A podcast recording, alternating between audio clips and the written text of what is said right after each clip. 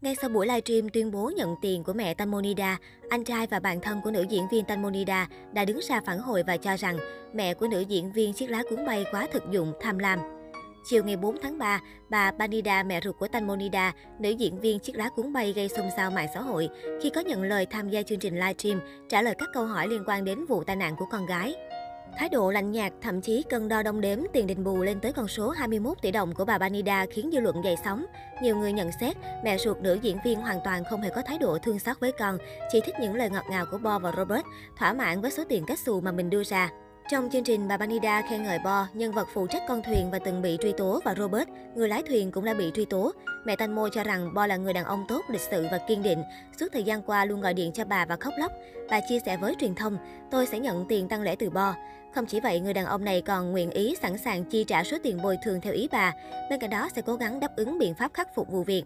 Đáng chú ý, bà Banida tuyên bố bà rất khó chịu với hai người bạn thân của con gái là Anna và Hippo. Lý do là bởi Anna thay đổi địa điểm tổ chức tang lễ.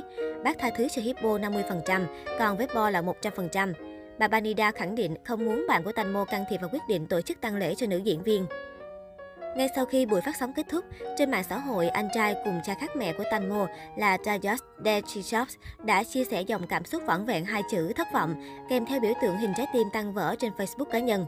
Trên mạng xã hội, nhiều netizen cho rằng có lẽ chính anh trai Tanmo cũng không thể ngờ được mẹ của Tanmo lại có thể tính toán tiền bạc tới mức máu lạnh như này.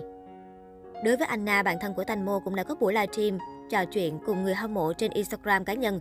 Cô khóc nức nở và chia sẻ rằng, ban đầu bà Banida có lên kế hoạch với nhà thờ để chuẩn bị cho tang lễ.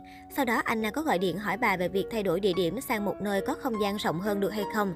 Đó vốn chỉ là một ý kiến từ một cuộc họp của nhóm bạn, chưa thông báo với bất cứ ai hay hãng truyền thông nào. Anna nghẹn ngào bày tỏ rằng, mọi quyết định vẫn nằm trong tay mẹ của Tanmo. Cháu thật sự xin lỗi nếu có điều gì khiến bác cảm thấy không thoải mái.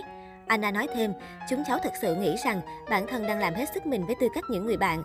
Xin được gửi lời xin lỗi tới những người bị liên lụy. Từ nay tôi sẽ không nhận lời phỏng vấn nữa.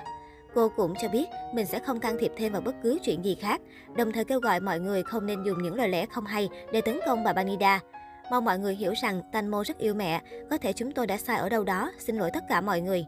Đáng chú ý trên mạng xã hội hiện đang đồn thổi tin về mối quan hệ gay gắt giữa nữ diễn viên chiếc lá cuốn bay và mẹ ruột.